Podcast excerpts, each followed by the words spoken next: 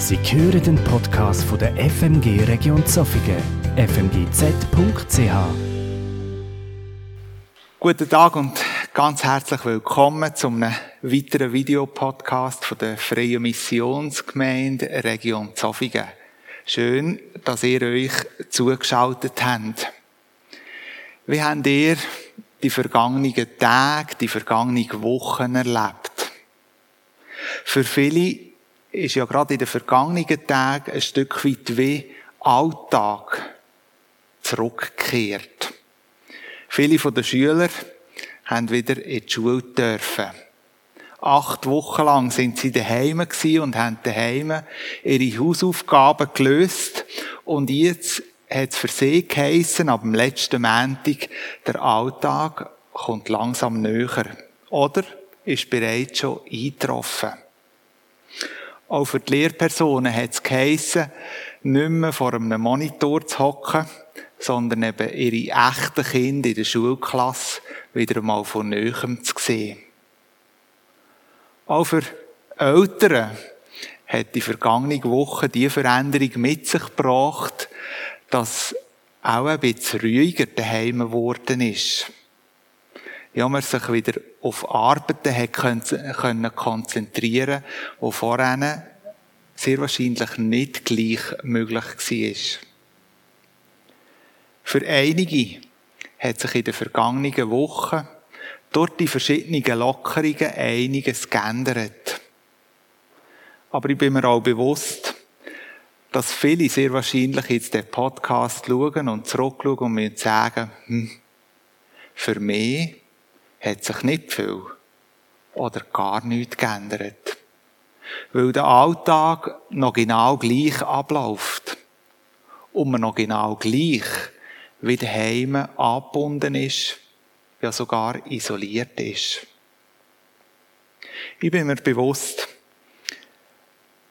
je nachdem, wer oder wie, dass wir heute am Morgen oder heute durch den Tag den Podcast schauen, haben wir verschiedene Gefühle, wenn wir auf die vergangene Woche zurückschauen. Ich wünsche mir, dass egal in welcher Situation, dass wir drinnen stehen, die Zeit, die jetzt vor uns liegt, für euch ganz persönlich zur Ermutigung darf dienen, aber auch zur persönlichen Herausforderung. Ich wage mit euch einen kurzen Blick in die Vergangenheit. Zu der Zeit, wo ich persönlich noch die Schulbank gedrückt habe. Und ihr seht jetzt ein Bild eingeblendet von dem Schulhaus, wo ich über Jahre ein- und ausgegangen bin. Es war in einer von diesen Zähnepausen, wo etwas für mich absolut Unerwartetes passiert ist. Ich bin wie gewöhnlich auf dem Pausenplatz unterwegs gewesen, wo mir plötzlich ein Stein am Kopf getroffen hat. Knall auf Fall, kaum oder gar nicht erwartet, bin ich auf den Boden gesunken und habe dort irgendwo neben ein bisschen Halt gesucht. Ein Bub, der im Wald neben dem Schulhaus gespielt hat, hat den Stein Richtung Schulhaus geschossen und prompt mehr getroffen. Innerhalb kürzester Zeit ist an meinem Kopf eine riesige Bühle entstanden. Und es ist nicht lang gegangen, wo der Schulkollege neben mir gestanden ist und sich weiss nicht wie entschuldigt hat, was er da bei mir angerichtet hat. Eine äußerliche Verletzung, die unerwartet und sehr schnell passiert ist. Ich habe dem Schulkollegen in dem Moment sehr gern vergeben. Sicher auch im Zusammenhang damit, dass ich eine Heim dürfen und für den Rest vom Tag frei hatte. Etwas ist mir aber jedoch schon von Kindheit irgendwo klar geworden. Und ich denke nicht nur mehr, sondern wir alle haben das schon erlebt. Nämlich, dass wir als Menschen verletzlich sind und auch immer wieder verletzt werden. Und das nicht nur äußerlich, sondern auch innerlich. In meinen Gefühlen, in meinen Empfindungen, Ja, in meiner Seele. Als Killer sind wir seit zwei Sonntagen unterwegs in einer neuen Predigtserie mit dem Thema Ich übernehme Verantwortung. Am letzten Sonntag haben wir uns mit dem Thema beschäftigt, ich übernehme Verantwortung für meine ganz persönlichen Verletzungen. Und heute möchten wir miteinander einen Schritt weitergehen und uns Gedanken dazu machen, dass ich Verantwortung übernehme für Verletzungen, die ich anderen zufüge. Der Philipp Berner wird Predigt halten. In Zusammenarbeit mit dem Bruno Graber werden wir einige Impulse mitbekommen, genau zu dem Thema. Und ich würde gern vor der Predigt mit uns beten. Und Herr Jesus, ich möchte dir einfach von Herzen Danke sagen. Danke sagen, dass du mich, uns alle, die jetzt den Podcast schauen, ganz persönlich kennst.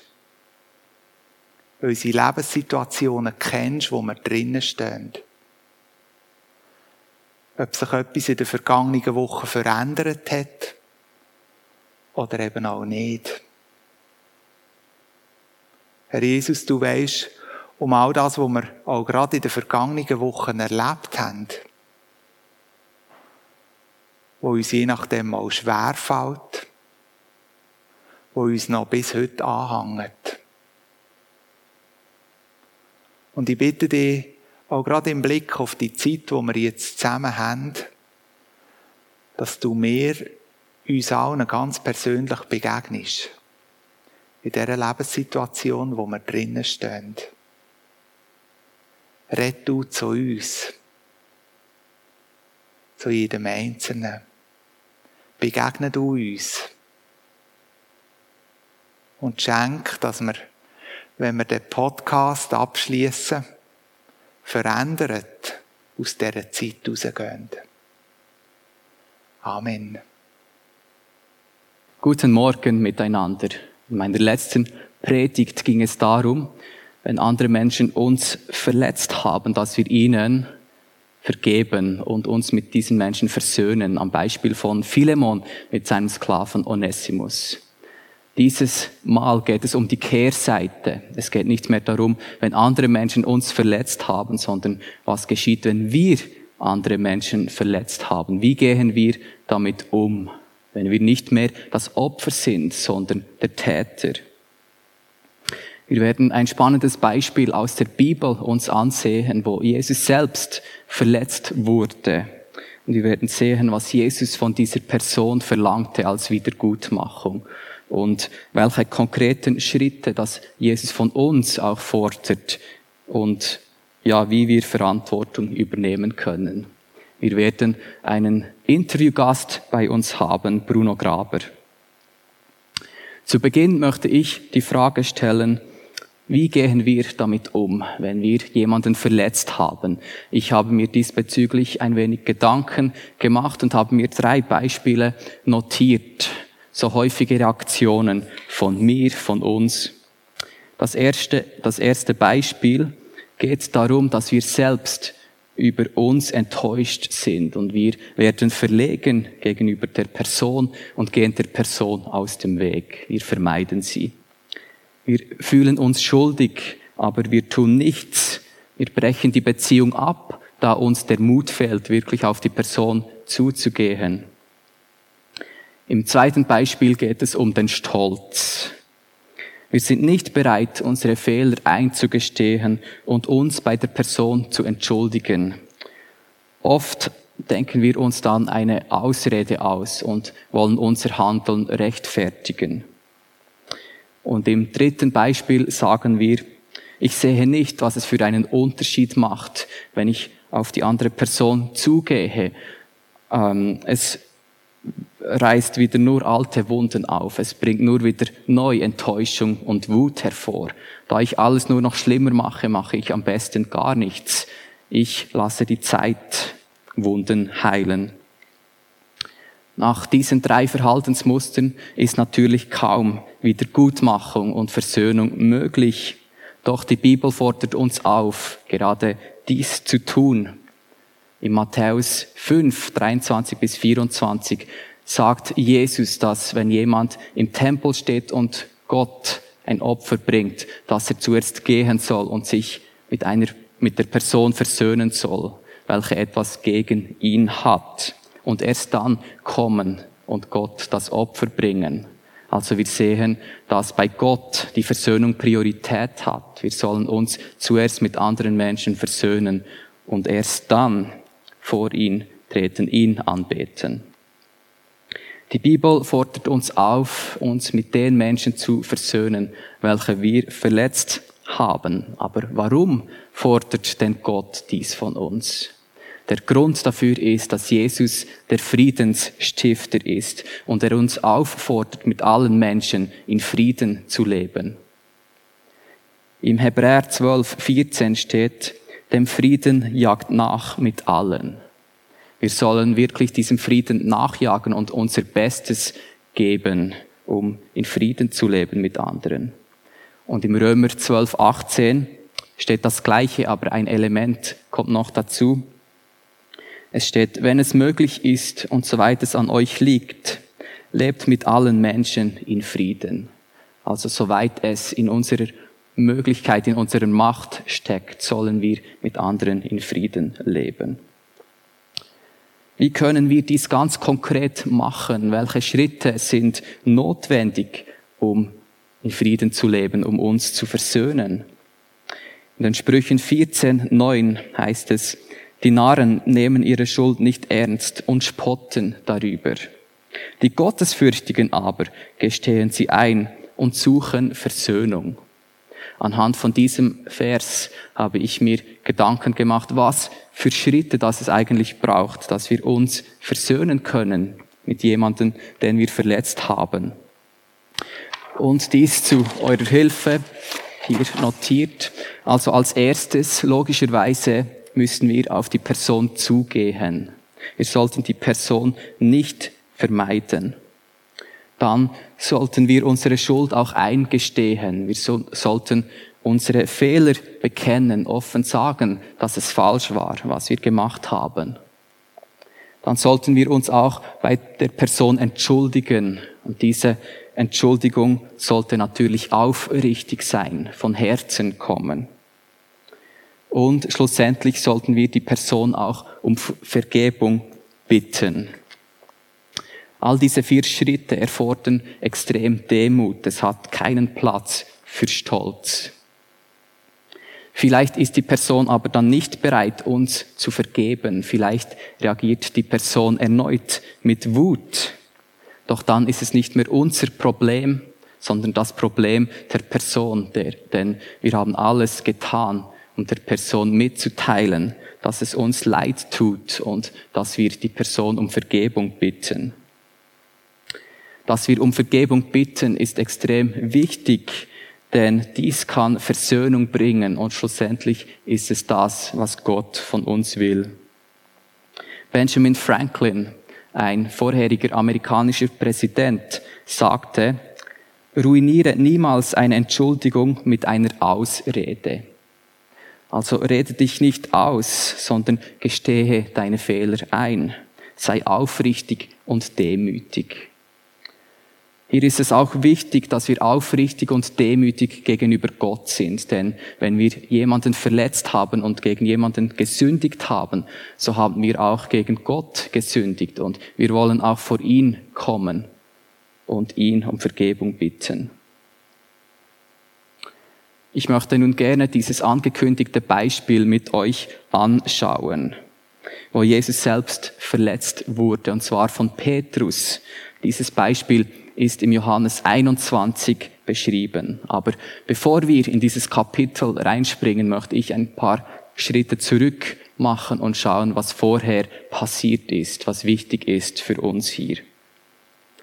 Jesus sagte seinen Jüngern voraus, dass er in der Nacht von seiner Festnahme vor der Kreuzigung, dass er von seinen Jüngern verlassen werden wird. Petrus streitete dies ab. Er sagte, auch wenn alle anderen Jünger dich verlassen, werde ich dich niemals verlassen. Jesus sagte ihm dann, dass bevor der Hahn kräht, dass Petrus ihn dreimal verleugnen wird. Petrus stritt auch dies ab und er sagte, auch wenn ich sterben müsste mit dir, so werde ich dich nicht verleugnen. Ein paar Stunden später geschah es dann tatsächlich. Petrus verleugnete Jesus dreimal aus Angst, vielleicht selber verhaftet zu werden oder aus Angst, was sonst hätte mit ihm geschehen können. Der Hahn krähte und Jesus drehte sich um zu ihm und schaute ihn an und das war der Moment, wo sich Petrus daran erinnert, erinnerte, was Jesus vorher gesagt hatte. Und wie hat er reagiert? Im Lukas 22, 62 sehen wir die Antwort oder die Reaktion des Petrus. Es steht hier, er ging hinaus und weinte bitterlich. Etwas später wurde Jesus gekreuzigt. Drei Tage später war er von den Toten, wurde er auferstanden. Und etwas später erschien er seinen zehn Jüngern. Thomas war da nicht dabei. Dann erschien er seinen elf Jüngern. Thomas war das mal, diesmal äh, dabei. Also hatte Petrus zwei Möglichkeiten, wo er Jesus sah, nachdem er ihn verleugnet hatte. Und jetzt im Johannes 21 ist es das dritte Mal, dass Petrus die Möglichkeit hat, in Kontakt zu kommen mit Jesus. Jesus begegnet hier nicht nur Petrus, sondern sieben seiner Jünger am See von Tiberias. Dies geschah folgendermaßen. Petrus sagte zu seinen Kollegen, ich gehe fischen.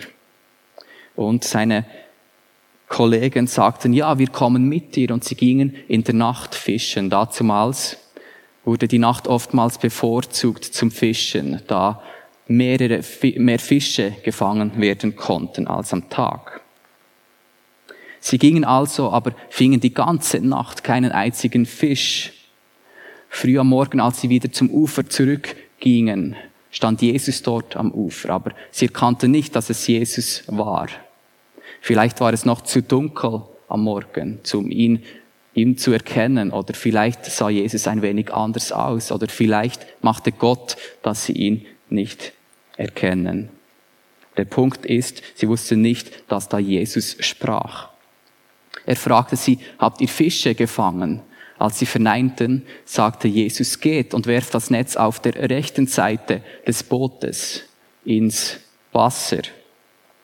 Sie taten dies und das Netz war voll mit großen Fischen, sodass sie das Netz nicht einmal ans Boot, aufs Boot ziehen konnten. Das war der Moment, wo Johannes erkannte, dass es Jesus war und er sagte zu Petrus, es ist der Herr. Und Petrus, er sprang ins Wasser und schwamm Jesus entgegen. Es steht, dass das Boot etwa 90 Meter vom Ufer entfernt war. Also schwamm Petrus einige Minuten, um zu Jesus zu kommen. Die anderen Jünger gingen im Boot ans Ufer zurück und schleppten das Netz im Wasser entlang. Als sie am Ufer ankamen, sahen sie ein Kohlenfeuer mit Fischen und Broten darauf, die Jesus vorbereitet hatte. Und er sagte zu seinen Jüngern, bringt die Fische, die ihr gefangen habt. Und Petrus ging und mit der Hilfe der anderen Jünger konnten sie das Netz ans Land ziehen und brachten die Fische, es heißt 153 große Fische, brachten sie zu Jesus und Jesus forderte sie auf, mit ihm das Frühstück zu genießen. Dies ist die Situation, wo Jesus nun zu Petrus spricht. Dieser interessante Dialog ist in den Versen 15 bis 19. Ich lese diese nun aus der guten Nachricht Bibel. Nachdem sie gegessen hatten, sagte Jesus zu Simon Petrus, Simon, Sohn von Johannes, liebst du mich mehr, als die hier mich lieben? Petrus antwortete, Ja, Herr, du weißt, dass ich dich liebe. Jesus sagte zu ihm, Sorge für meine Lämmer. Ein zweites Mal sagte Jesus zu ihm, Simon, Sohn von Johannes, liebst du mich? Ja, Herr, du weißt, dass ich dich liebe, antwortete er. Jesus sagte zu ihm, leite meine Schafe. Ein drittes Mal fragte Jesus, Simon, Sohn von Johannes, liebst du mich? Petrus wurde traurig, weil er ihn ein drittes Mal fragte, liebst du mich? Er sagte zu ihm, Herr, du weißt alles, du weißt auch, dass ich dich liebe.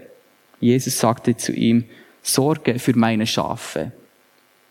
Amen. Ich versichere dir, als du jung warst, hast du deinen Gürtel selbst umgebunden und bist gegangen, wohin du wolltest. Aber wenn du einmal alt bist, wirst du deine Hände ausstrecken und ein anderer wird dich binden und dich dorthin bringen, wohin du nicht willst. Mit diesen Worten deutete Jesus an, mit welchem Tod Petrus einst Gott ehren werde. Dann sagte Jesus zu ihm, komm, folge mir. Wir sehen hier, wie Petrus Jesus verletzte, als er ihn dreimal verleugnete. Wir sehen hier auch, wie Petrus sich gegenüber Jesus verhält und was Jesus von ihm fordert als Wiedergutmachung. Aber zuerst ist es wichtig, einmal klarzustellen, dass Jesus wirklich verletzt war. Jesus ist zwar 100 prozentig Gott und er wusste, was geschehen wird. Er sagt ja voraus, dass Petrus ihn verleugnen wird. Und als dies dann geschah, war er, war er wohl kaum erstaunt oder überrascht, dass es geschah. Konnte Jesus da wirklich verletzt sein, wenn er es ja schon wusste, was passieren würde? Jesus war aber auch zu 100 Prozent Mensch. Und als Mensch hat er so wie wir Schmerzen und Verletzungen erlebt. Zum Beispiel als Lazarus starb, so weinte Jesus. Und diese Verletzung kam nicht durch irgendeinen Menschen, sondern durch jemanden, der ihm sehr nahe stand. Denn Petrus gehörte zusammen mit Johannes und Jakobus zu dem inneren Kreis der Jünger. Diese drei erlebten einige Ereignisse, welche die anderen Jünger nicht miterlebt hatten. Wenn mein bester Freund etwas gegen mich erzählen würde, hinter meinem Rücken, so wäre ich persönlich zutiefst verletzt. Doch Petrus tat eigentlich mehr als das. Er verleugnete Jesus überhaupt zu kennen. Und das nicht nur einmal, sondern gleich dreimal. Sicherlich war Jesus sehr verletzt darüber. Petrus versagte hier wirklich. Was er hätte tun sollen, ist Gott vertrauen, die Wahrheit sagen und Gott vertrauen mit dem Rest. Aber natürlich ist das einfacher gesagt für uns, als es sicher für Petrus damals war. Und wenn ich in dieser Situation gewesen wäre, hätte ich vermutlich ebenso reagiert. Doch als Petrus Jesus verletzte, wie reagierte er dann? Wie vorher schon gesagt, weinte er bitterlich. Petrus zeigte Reue. Sicherlich hat er auch Gott im Gebet gebittet, dass er ihm vergibt. Und ich bin überzeugt, dass wenn Petrus schon zweimal sich mit Jesus traf vor diesem Ereignis, dass er die Gelegenheit nutzte und auf Jesus zuging und ihn um Vergebung bat. Sein Verhalten lässt darauf schließen, dass er dies tat.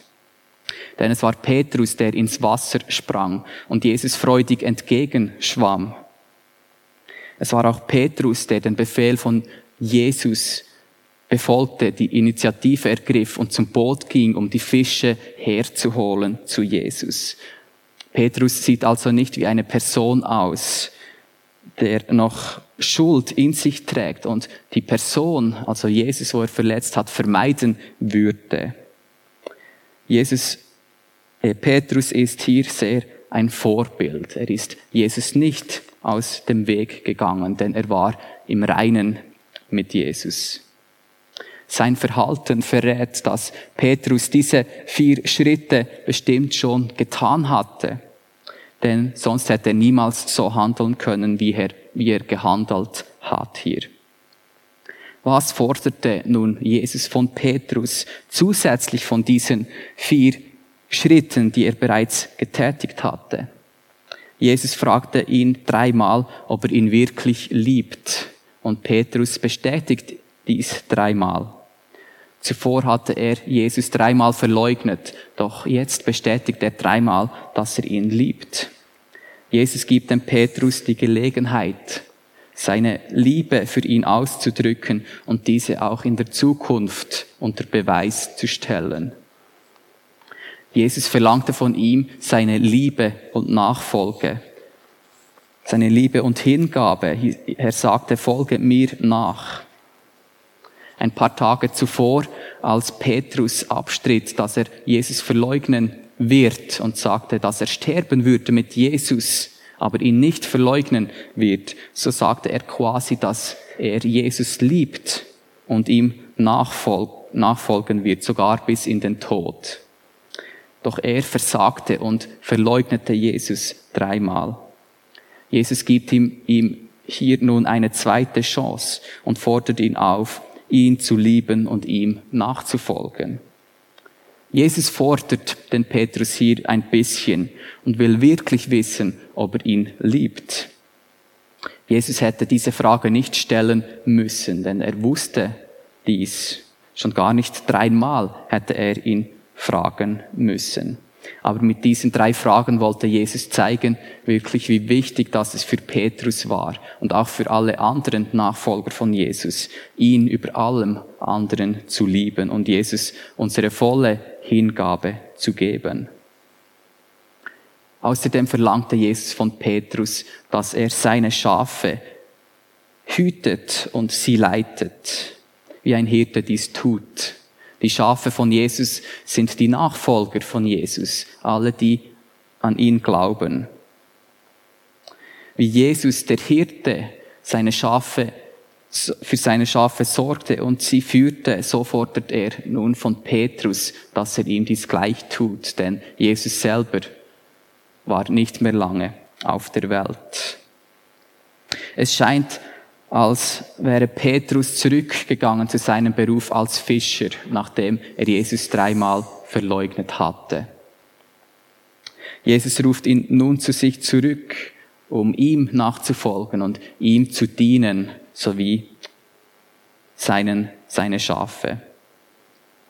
Sowie die Verletzung von Jesus in der Öffentlichkeit, die Verleugnung stattgefunden hat vor anderen Leuten, so ist jetzt auch die Wiederherstellung des Petrus, findet in der, wieder, in der Öffentlichkeit statt.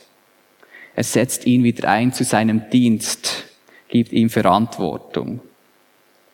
Was Jesus von Petrus verlangte, war ein erneuertes Handeln, nicht mehr ein Verleugnen aus Angst, sondern eine volle Hingabe aus Liebe, sogar bis in den Tod.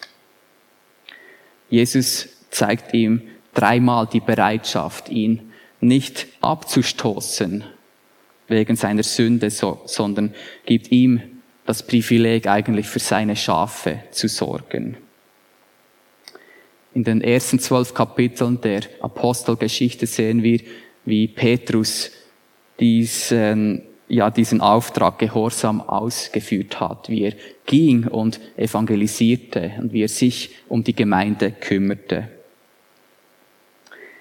Wir sehen in diesem Beispiel, dass Jesus zusätzlich von diesen Schritten von Petrus forderte, dass er auch sein Handeln erneuert und seine Taten wieder gut macht.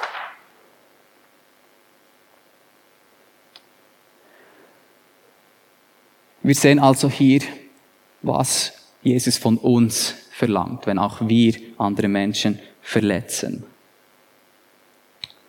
Wir sind aufgefordert, du und ich, dass wenn wir andere Menschen verletzen, dass wir dies auch tun können.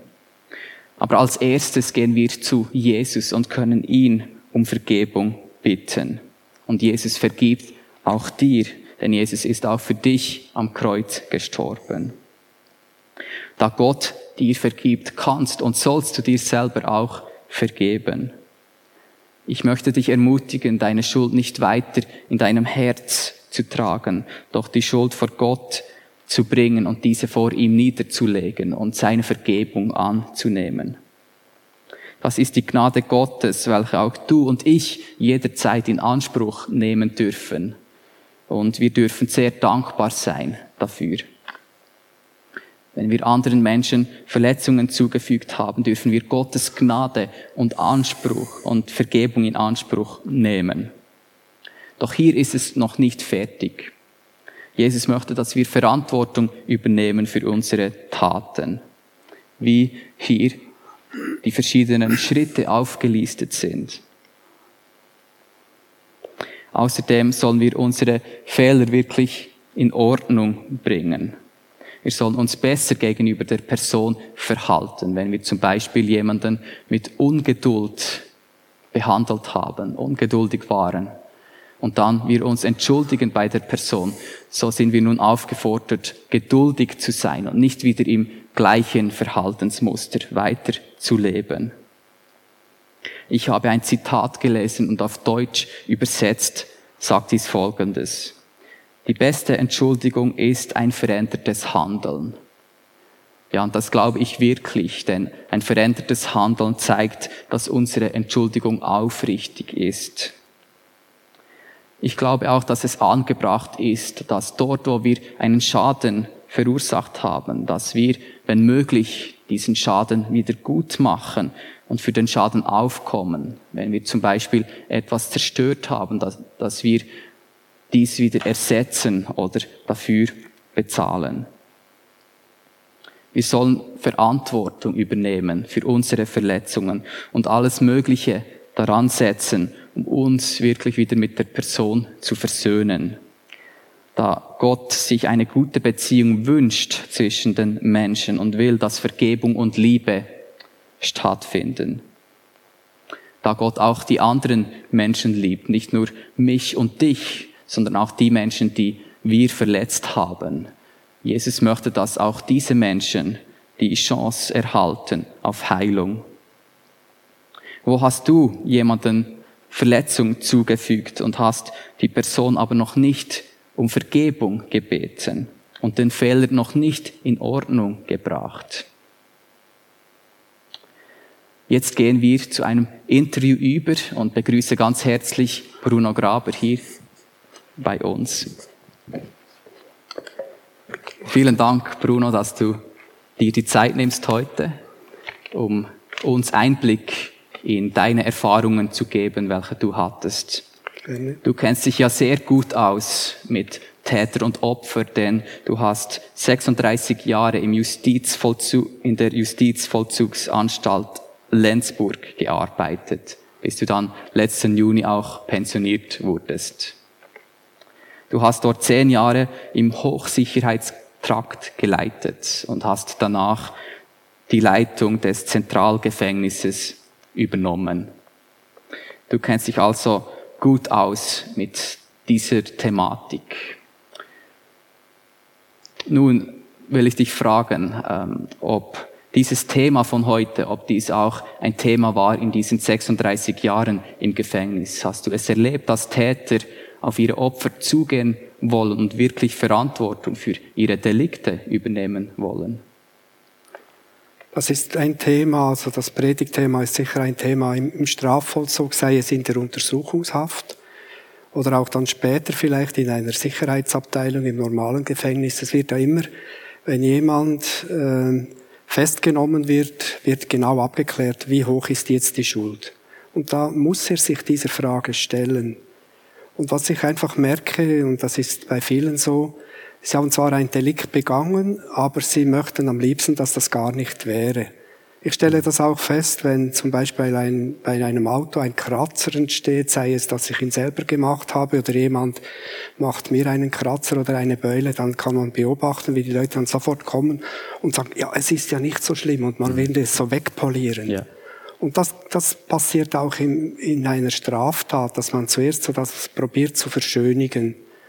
Und später, es ist dann äh, später, wenn die Verurteilung da ist, wenn das Gericht geurteilt hat, geht es darum, dass die Leute im Strafvollzug lernen, deliktfrei zu leben. Und da gehört die Auseinandersetzung mit ihrem Delikt und auch mit den Opfern gehört dann dazu.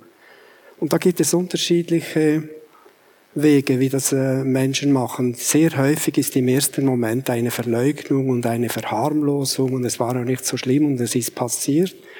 Und später dann kommt vielleicht erst das, das äh, Bedürfnis, das zu wollen. Mhm. Kannst du dich an ein bestimmtes Beispiel erinnern, das dir persönlich vielleicht bestimmt nahe gegangen ist, an das du dich erinnerst? Ja, es gibt so viele nach, von 36 Jahren.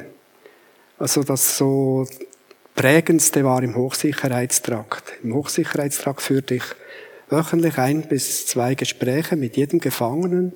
Und da ging es immer um das Delikt, um den Lebenslauf und so. Und häufig auch darum, manchmal kamen sie mit Fragen, ich möchte gerne mit, das irgendwie aufarbeiten mit, mit meinem Opfer. Ich war da nicht nur Leiter, ich war auch der Sozialarbeiter dieser Gefangenen und musste sie auch stückweise konfrontieren. Aber ich merkte immer, wenn ich das wollte, dann, dann geht das nicht. Der Mensch, so wie du das jetzt auch aufgeführt hast, muss zuerst zur Einsicht kommen. Mhm. Und so, was mir da geblieben ist, ist ein Gefangener, der hat Albträume gehabt, er hat seine Frau umgebracht und er hat mir gesagt, er hat in der Nacht sogar seine Frau in der Zelle gesehen und er mhm. wollte das irgendwie aufarbeiten. Aber da wird es noch schwierig beim Tötungsdelikt. Und auch sonst, sehr häufig sind das, äh, das Alleine sein in der Zelle, das auffühlt und das dann äh, dazu führt, dass sie mit mit diesem Delikt, was sie begangen haben, aufräumen möchten und das Opfer suchen oder die Angehörigen suchen.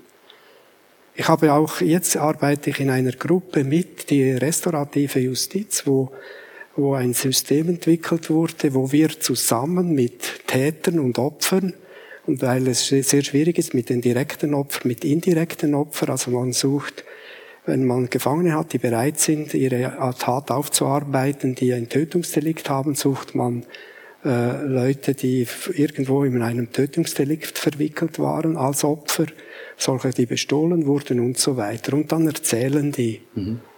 Und da ist mir so aufgefallen, Leute, die, die Gefangenen, die zuerst sagen, ja, war ja nicht so schlimm, ich habe nur eine Bank überfallen, habe niemanden direkt etwas weggenommen. Und dann kommt eine Frau, die war in einer Bank, als sie überfallen wurde und die erzählt dann von 30 Jahren zurück, hm. dass sie immer noch Ängste hat, dass sie nicht alleine in einen dunklen Raum kann. Und das löst dann schon sehr viel aus. Einfach wenn die Täter dann von den Opfern hören, nicht von ihren Opfern, dann wird ihnen plötzlich bewusst, und das ist mir so aufgefallen, ein Täter hat gesagt, das hätte ich nie gedacht, dass ich so was Schlimmes gemacht habe. Und dann merkt man auch, dann kommt diese Umkehr, wo du davon erzählt hast. Und er sagt, das will ich nie mehr machen. Mhm. Sehr interessant. Was glaubst du, ist für einen Täter die größte Herausforderung, um wirklich Verantwortung für sein Delikt zu übernehmen? Ja, eine große Herausforderung ist, ist das Opfer, das das wirklich will. Und, und so, wie du es auch beschrieben hast, zuerst einmal seine Einsicht. Ich habe wirklich einen Fehler begangen. Und wenn die dann auch in diesen Dialogen manchmal erzählen, am Anfang, wenn die Täter erzählen, kommt häufig der Ausdruck, als wissen sie, als das passiert ist. Mhm. Und dann fragen dann die Opfer schon nach, ist es jetzt passiert oder hast du es gemacht? Also das ist dieser Schritt, also das Dazustehen und wirklich äh, bereit sein, an diesem, an dieser Sache zu arbeiten und sich zu treffen mit Menschen, die involviert sind. Und das tut halt manchmal wirklich gut, nicht die direkten Opfer, dann mit indirekten Opfern als erster, erster Schritt und wenn es möglich ist, dann den zweiten Schritt. Was ja beim Tötungsdelikt nicht möglich ist, dann würden es dann die Angehörigen sein. Mhm. Also die Einsicht und dann auch die Bereitschaft. Und was ganz wichtig ist, es muss eine Umkehr passieren. Ähm, Opfer glauben das den Tätern erst dann, wenn sie merken, dass wirklich Reue da ist und dass sie selber von sich sagen, so etwas will ich nie mehr tun. Mhm. Und schlussendlich als Tipp für die Zuschauer von heute, was denkst du, Bruno, ist am wichtigsten, damit ein Täter Verantwortung für seine Taten übernehmen kann? Ich kann da anknüpfen, wo ich die, die letzte Frage beantwortet habe, dass wirklich die Einsicht, das muss man sehen, muss sehen, der sieht seine Schuld ein. Und es ist ihnen ein, ein wirkliches Anliegen. Es geht jetzt nicht darum, ähm, nur an diesem Prozess mitzuarbeiten, damit er vielleicht von der Strafe etwas weniger bekommt mhm. oder dass, dass er da wie ein gutes Zeugnis erhält, sondern man muss sehen, dass da wirklich etwas passiert ist. Ich glaube, das ist wichtig, mhm. dieser Schritt. Und die Gutmachung, es heißt ja dann auch die restaurative Justiz, man kann den Schaden nicht immer ganz gut machen, aber restaurieren so gut wie möglich. Mhm. Und das hat damit mit zu, mit zu tun, dass die Opfer sehen, da ist Reue vorhanden. Und dann gibt es verschiedene Möglichkeiten. Es, man kann mit Geld etwas machen, dass sie von ihrem wenigen Verdienst, das sie im Gefängnis haben, etwas davon abliefern. Mhm. Oder später, wenn sie rauskommen, dass sie Hand anlegen irgendwo oder dass sie in eine Institution, in eine äh, soziale Institution gehen und da Fronarbeit leisten und dass die anderen dann auch sehen, einfach irgendwie so zum Zeigen. Und ich glaube, es ist auch für sie gut, etwas machen zu können. Man kann den Schaden nicht wieder gut machen, mhm. aber man kann etwas dafür geben. Das finde ich ganz wichtig. Das mhm. hast du ja auch so mhm. gesagt bei uns, dass man die Erneuerung sehen mhm. müsste. Ja. Das wäre sehr wertvoll. Vielen Dank für diesen Tipp und wirklich für deine Zeit, Bruno. Ich denke, das ist sicher sehr wertvoll für die Zuschauer. Dankeschön. Ich bedanke mich herzlich. Danke. Ja, das war sehr interessant und vielleicht etwas zum Anhängen hier, dass es nicht immer möglich ist, wirklich volle Verantwortung zu übernehmen. Wie Bruno vorher gesagt hat, ist vielleicht die Person nicht mehr am Leben. Da gehen wir zurück zu dem Bibelvers, den ich am Anfang gelesen habe, im Römer 12, 18, wo Jesus sagt, soweit es möglich ist und soweit es an euch liegt. Wir sollen alles Mögliche machen, wirklich, um nach Frieden zu streben und Versöhnung zu erlangen. Vielleicht ist dies nicht immer ganz im vollen Maß möglich, aber soweit wir dies können. Etwas anderes, das durch dieses Interview auch sehr wichtig wird, ist, dass wir uns selbst die Schuld zuerst eingestehen müssen. Sonst können wir kaum durch einen Prozess wie diesen gehen.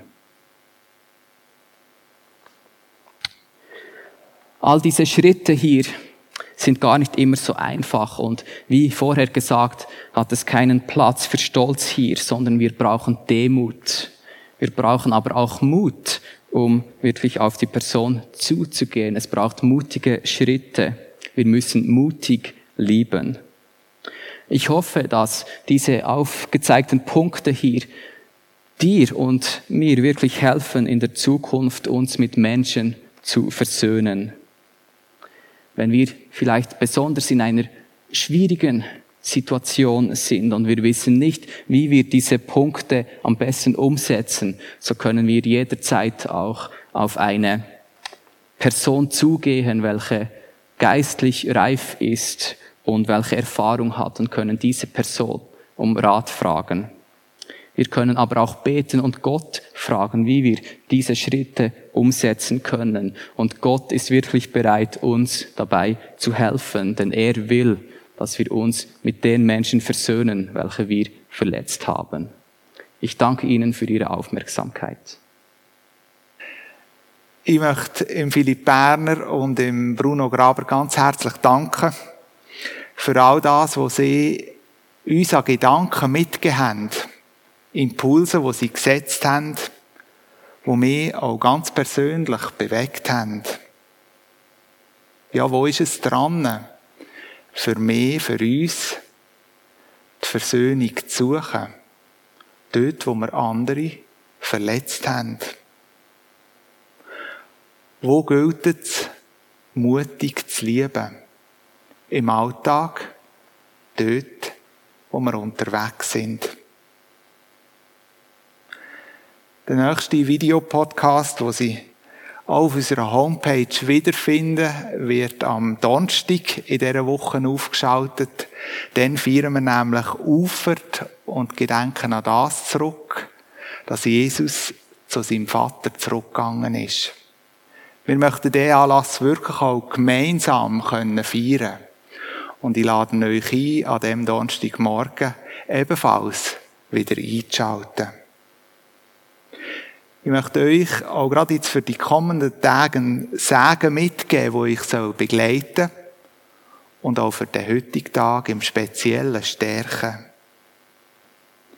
Geht mit der Einsicht, dass Jesus euch bei eurem Namen gerufen hat und ihr zu ihm gehört. Geht mit der Absicht, ihm euren Dank zu sagen mit Worten und Taten, mit Händen und Füßen. Geht mit der Aussicht, dass Jesus bei euch ist, alle Tage bis an das Ende der Welt. Es segne und begleite euch der dreieinige Gott, der Vater, der Sohn und der Heilige Geist. Amen. Führt nach Gott miteinander.